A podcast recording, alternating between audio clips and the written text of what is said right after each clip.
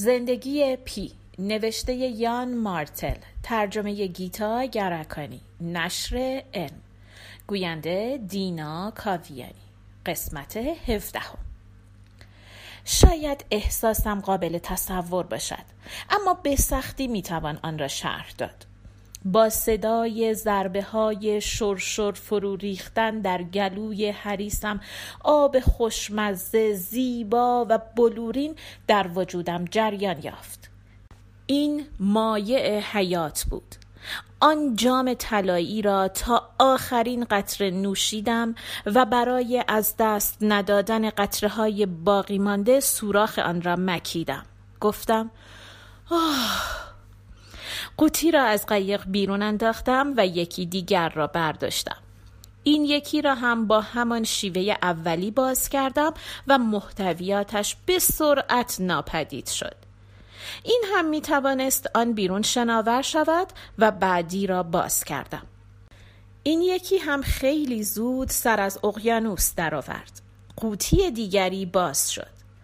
من قبل از اینکه دست از این کار بکشم چهار قوطی یعنی دو لیتر از آن شهد عالی را نوشیدم. شاید فکر کنید بعد از آن تشنگی طولانی نوشیدن این همه آب وضع جسمیم را مختل کرد. مزخرف است. هرگز در زندگیم حالم بهتر از آن نبوده. چرا؟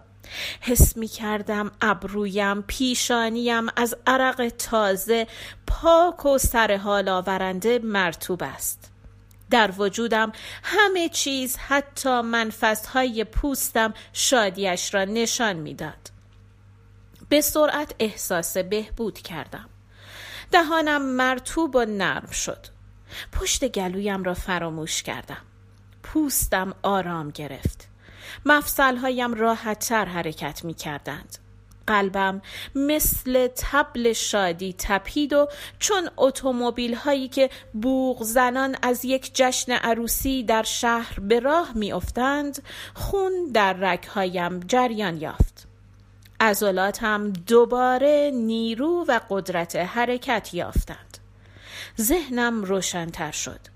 واقعا از مرگ به زندگی برگشته بودم. این با شکوه بود با شکوه بود.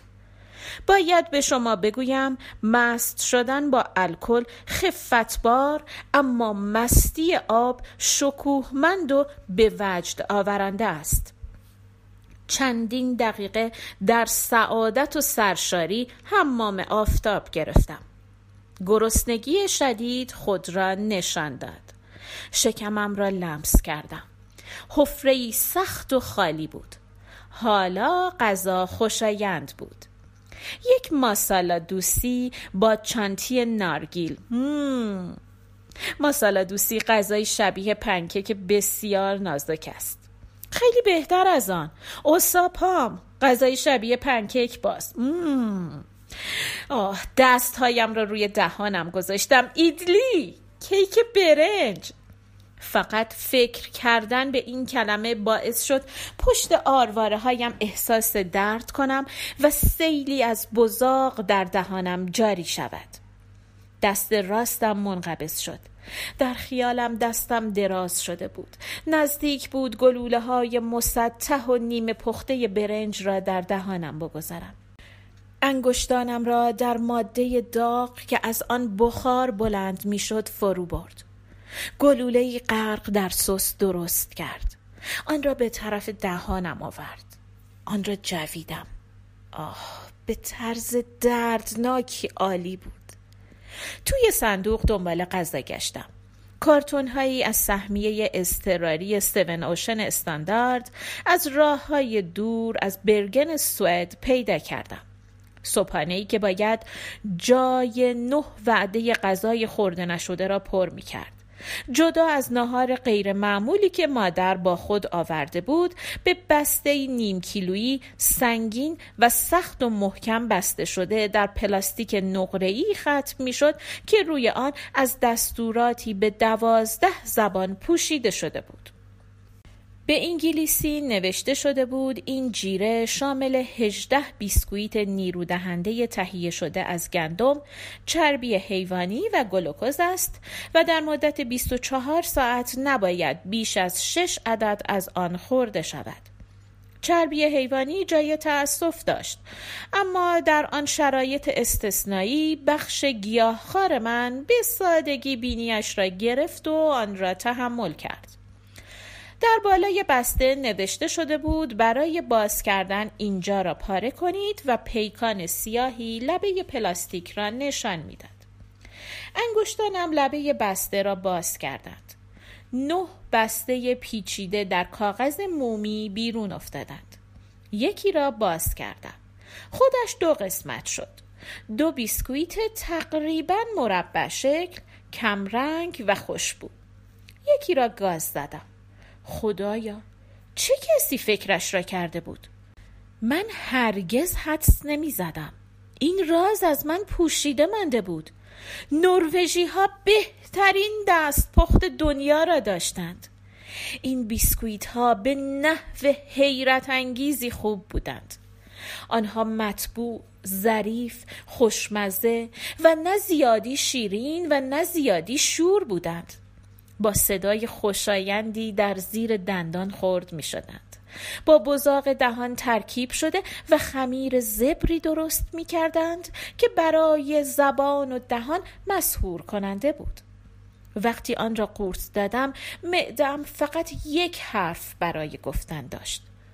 خدا را شکر تمام بسته در عرض چند دقیقه ناپدید شد و کاغذهای لفاف با وزش باد به پرواز درآمدند و دور شدند. خیالم گرفت کارتون دیگری را باز کنم اما بیشتر فکر کردم. کمی تمرین خودداری ضرری نداشت. در واقع با نیم کیلو ذخیره استراری در شکمم کاملا احساس سنگینی می کردم فکر کردم باید دقیقا بفهمم در این صندوق گنج که در برابرم است چه چیزهایی قرار دارد. پاهایم را به طرف صندوق خم کردم و در حالی که پشتم به دماغه قایق بود روی لبه آن نشستم. کارتون های سون اوشن را شمردم. یکی را خورده بودم. سی و یک کارتون دیگر باقی بود.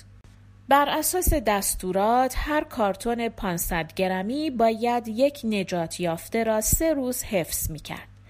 یعنی من برای 31 ضرب در سه برابر با 93 روز ذخیره غذایی داشتم. در این حال دستورات پیشنهاد می کرد نجات یافتگان در هر 24 ساعت نیم لیتر آب بنوشند. قوطی های آب را شمردم. 124 تا بودند. هر یکی نیم لیتر آب داشتند. بنابراین من برای 124 روز ذخیره آب داشتم. هرگز محاسبه ای انقدر ساده چون این لبخندی به لبهایم نیاورده بود. دیگر چه داشتم؟ دستهایم را مشتاقانه توی صندوق بردم و محتویات عالی آن را یکی بعد از دیگری بیرون آوردم. هر کدام هر چه که بود به من آرامش می بخشید. چنان به همراهی و آرامش نیاز داشتم که توجهی که برای ساخت هر کدام از این محصولات تولید انبوه معطوف شده بود درست مثل این بود که به خودم توجه شده است. مدام زیر لب زمزمه می کردم متشکرم متشکرم.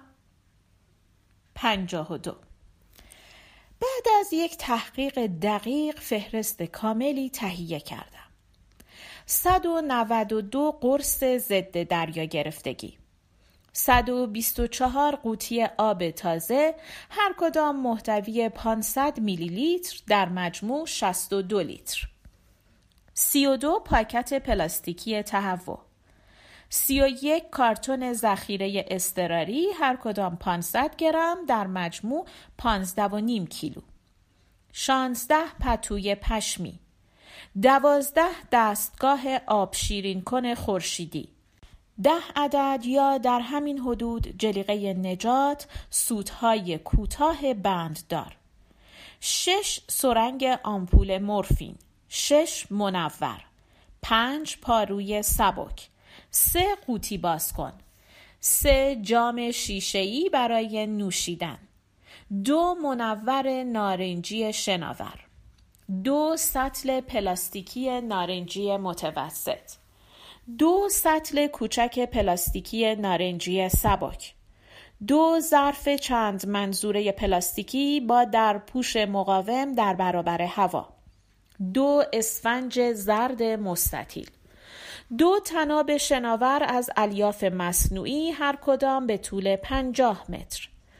دو تناب غیر شناور با طول نامعلوم اما دست کم به طول سی متر. دو مجموعه ابزار ماهیگیری با قلاب، تناب و وزنه ریسمان. دو نیزه ماهیگیری با قلاب های خاردار. دو لنگر. دو تبر کوچک. دو بارانگیر دو خودکار با جوهر سیاه یک تور بارگیری نایلونی یک حلقه نجات محکم به قطر داخلی چهل سانتی متر و قطر بیرونی 80 سانتی متر و یک تناب اتصال. یک چاقوی شکار بزرگ با دسته محکم انتهای تیز و یک لبه تیغه تیز و لبه دیگر دندانه ارمانند که با یک تناب دراز به حلقه درون صندوق وصل است. یک جعبه خیاطی با سوزنهای صاف و خمیده و نخ محکم سفید. یک بسته ابزار کمک های اولیه در یک جعبه پلاستیکی ضد آب. یک آینه علامت دهنده. یک بسته سیگار چینی فیلتردار. یک بسته بزرگ شکلات تیره. یک جزوه نجات. یک قطب نما. یک دفترچه با 98 صفحه خطدار. یک پسر با یک دست لباس سبک و یک لنگ کفش گم شده. یک کفتار خالدار. یک ببر بنگال یک قایق نجات یک اقیانوس یک خدا. من یک چهارم بسته بزرگ شکلات را خوردم. یکی از بارانگیرها را امتحان کردم. ابزاری شبیه چتری وارونه با راهابی بزرگ و یک کیسه بود که به لوله پلاستیکی وصل شده بود. دستهایم را روی کمربند نجات دور کمرم در هم گره کردم سرم را پایین آوردم و به خواب عمیقی فرو رفتم. پنجاه و سه. تمام صبح را خوابیدم. با نگرانی بیدار شدم. موج غذا آب و بقیه آنها درون بدن ضعیفم سیلاب وار جریان یافته و به من زندگی تازه‌ای بخشیده بود. اما در عین حال به من نیرو داده بود متوجه شوم در چه موقعیت ناامید کننده ای قرار دارم. با واقعیت وجود ریچارد پارکر بیدار شدم. توی قایق نجات یک ببر بود.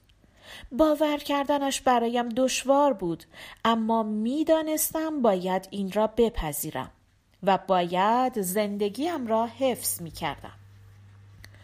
فکر کردم از قایق بیرون بپرم و شناکنان دور شوم. اما بدنم حاضر به حرکت نبود. صدها یا شاید بیش از هزار مایل از خشکی فاصله داشتم.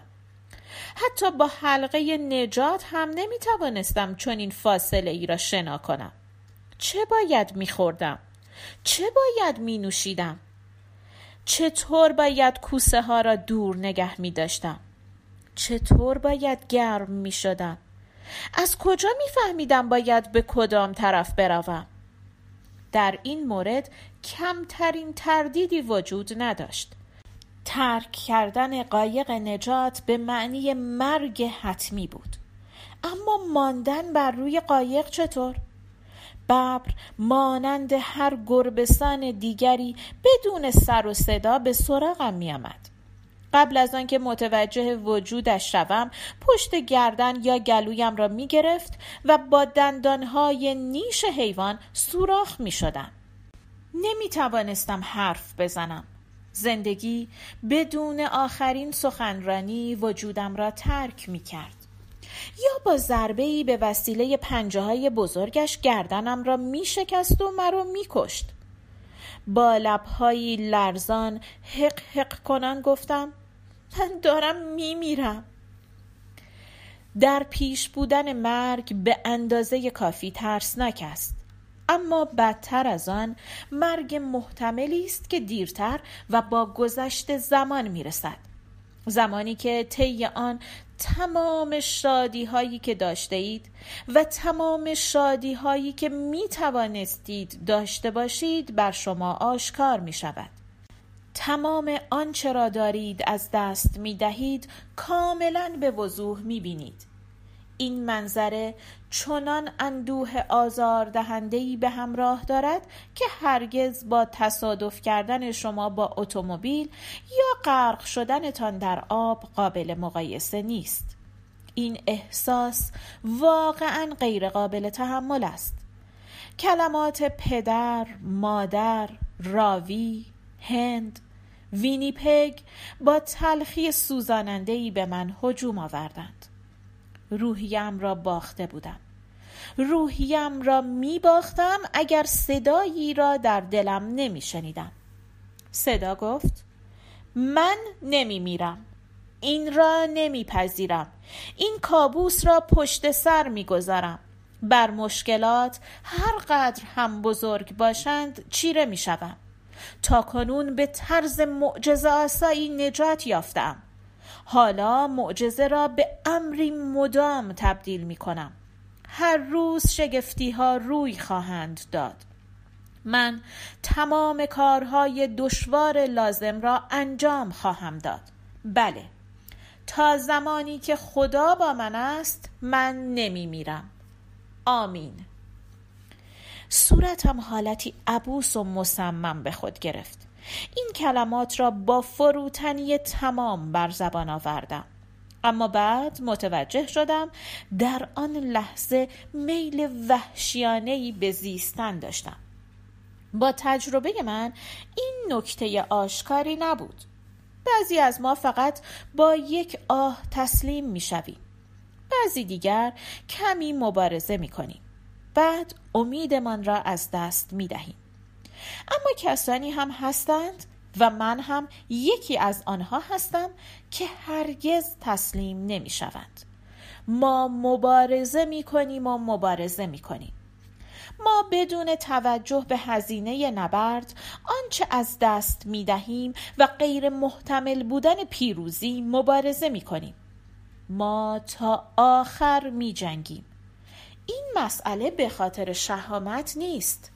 این مقاومتی ذاتی و عدم توانایی تسلیم شدن است. شاید چیزی جز اشتیاق احمقانه به زندگی نباشد. ریچارد پارکر که انگار منتظر بود تا من به رقیبی در خور تبدیل شوم در همان لحظه شروع کرد به قریدن سینم از ترس سنگین شد. خسخس کنان گفتم زود باش رفیق زود باش. باید برای زنده ماندنم برنامه ریزی می کردم یک ثانیه هم نباید از دست می رفت بدون تأخیر به سرپناه نیاز داشتم. به فکر دماغه قایق افتادم که با یک پارو درست کرده بودم. اما حالا در نوک قایق تارپولین باز شده بود. چیزی نمی توانست پارو را سر جایش نگه دارد. و هیچ دلیلی نداشتم که آویخته شدن از انتهای یک پارو مرا از دست ریچارد پارکر در امان نگه می دارد. او ممکن بود به سادگی دست دراز کند و مرا بگیرد.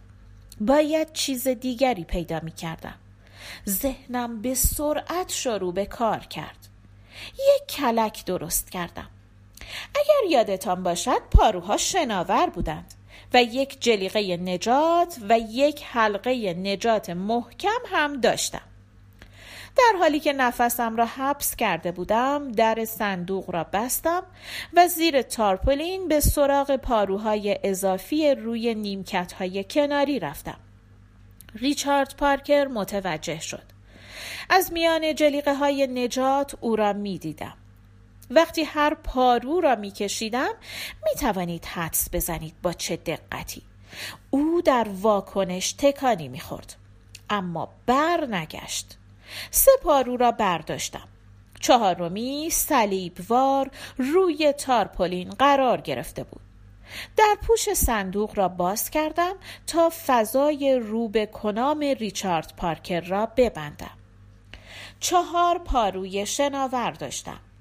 آنها را در اطراف حلقه نجات روی تارپولین گذاشتم حالا حلقه نجات در وسط مربعی از پاروها قرار گرفته بود. کلک من شبیه بازی X O بود که برای انجام اولین حرکت یک O وسط آن قرار داشت. حالا نوبت به بخش خطرناک کار می رسید به جلیقه های نجات احتیاج داشتم. غرولندهای ریچارد پارکر حالا به خورناس های عمیقی تبدیل شده بود که هوا را می لرزاند. کفتار با نالهی مواج و تیز واکنش نشان می‌داد و نشانه این بود که وضع خراب خواهد شد. من راه دیگری نداشتم. باید کار را شروع می کردم دوباره سرپوش را پایین آوردم. جلیقه های نجات در دسترس قرار داشتند. بعضی از آنها درست کنار ریچارد پارکر بودند. کفدار شروع کرد به جیغ کشیدن. به طرف نزدیکترین جلیقه نجات دست دراز کردم. دستم چنان میلرزید که به زحمت توانستم آن را بگیرم. جلیقه را بیرون کشیدم. به نظر نمی آمد ریچارد پارکر متوجه شده باشد یکی دیگر را بیرون کشیدم و بعد یکی دیگر را حس می کردم دارم از ترس بیهوش می شدم. خیلی به زحمت نفس می کشیدم. به خودم گفتم در صورت لزوم می توانم خودم را با این جلیقه های نجات از قایق بیرون بیاندازم. آخری را بیرون کشیدم. چهار جلیقه نجات داشتم. پاروها را یکی بعد از دیگری کشیدم و آنها را در های جای دست جلیقه های نجات فرو کردم. از یکی تو می بردم و از دیگری بیرون می آوردم. به این ترتیب جلیقه های نجات در چهار طرف کلک محکم شدند. هر یک را بستم. یکی از های شناور را در صندوق پیدا کردم. با چاقو چهار تکه بریدم. چهار پارو را در جاهایی که به هم می رسیدند با تناب بستم. این یک آموزش عملی گره زدن بود در هر گوشه ده گره زدم و هنوز نگران از هم جدا شدن پاروها بودم با تب و تاب کار می کردم و در تمام مدت بر حماقتم لعنت می فرستدم. یک ببر توی قایق بود و من برای حفظ جانم سه روز و سه شب صبر کرده بودم از تناب شناور سه تکه دیگر هم بریدم و حلقه نجات را به چهار طرف مربع بستم تناب حلقه نجات را از میان جلیقه های نجات و از دور پاروها و از وسط حلقه نجات دور تا دور کلک عبور دادم تا مانع دیگری در برابر از هم پاشیدن کلک باشد. حالا کفدار تا بالاترین حد ممکن جیغ می‌کشید. یک کار مانده بود. تمنا کردم خدایا. به من فرصت بده بقیه تناب شناور را گرفتم در بدنه قایق نزدیک نوک دماغه آن سوراخی وجود داشت تناب شناور را از آن گذراندم و بستم برای در امان بودن فقط باید سر دیگر تناب را به کلک می بستم. کفتار ساکت شد. قلبم از کار ایستاد و بعد با سرعتی سه برابر شروع به تپیدن کرد. برگشتم. مسیح، مریم، محمد، ویشنو صحنه ای را که دیدم برای بقیه عمرم در خاطرم ماند. ریچارد پارکر بلند شده و بیرون آمده بود پانزده پا بیشتر با من فاصله نداشت چقدر بزرگ بود. پایان کار کفتار و من رسیده بود. مبهوت آنچه در برابر چشمهایم انجام می گرفت فلج شده سر جایم ایستادم. تجربه کوتاهم در مورد حیوانات وحشی آزاد در قایقهای نجات موجب شده بود. در لحظه خونریزی منتظر اعتراض و سر و صدای زیاد باشم. اما عملا همه چیز در سکوت اتفاق افتاد کفتار بدون زوزه کشیدن و ناله کردن مرد و ریچارد پارکر بدون هیچ صدایی کشت حیوان گوشتخوار به رنگ شعله های آتش از زیر تارپولین بیرون آمد و به طرف کفتار رفت. کفتار پشت جنازه گورخر به نیمکت عقب قایق تکیه داده و مبهوت مانده بود. مبارزه نکرد. به جای آن روی زمین جمع شد و یکی از پنجه های جلویش را بیهوده و به نشانه دفاع بالا آورد. در صورتش ترس دیده می‌شد. پنجه عظیمی روی شانه هایش فرود آمد. آرواره های ریچارد پارکر در یک طرف گردن کفتار بسته شد. چشم های براغش گشوده تر شدند. موقع در هم شکستن نای و ستون فقرات صدای خرد شدن اعضای درونی بدن شنیده شد. کفتار تکان خورد. چشمهایش بیفروغ شدند. تمام شده بود. ریچارد پارکر رهایش کرد و قرید. اما به نظر من می رسید این قرشی آرام، شخصی و از سر بیمیلی است. او داشت نفس نفس می‌زد. زبانش از دهانش بیرون آمده بود. بدن خرد شده کفتار را لیسید. سرش را تکان داد. کفتار مرده را بو کشید. سرش را بالا گرفت و هوا را بویید. پنجه های جلویش را روی نیمکت عقب قایق گذاشت و خودش را بالا کشید پاهایش از هم باز بودند معلوم بود چرخش های قایق را هر چند ملایم باشد دوست ندارد از روی لبه قایق به دریای گسترده نگاه کرد. خورناسی کوتاه و ترسناک کشید. دوباره هوا را بو کرد. آهسته سرش را برگرداند. برگرداند برگرداند. کاملا برگرداند تا آنکه یک راست به من نگاه کرد.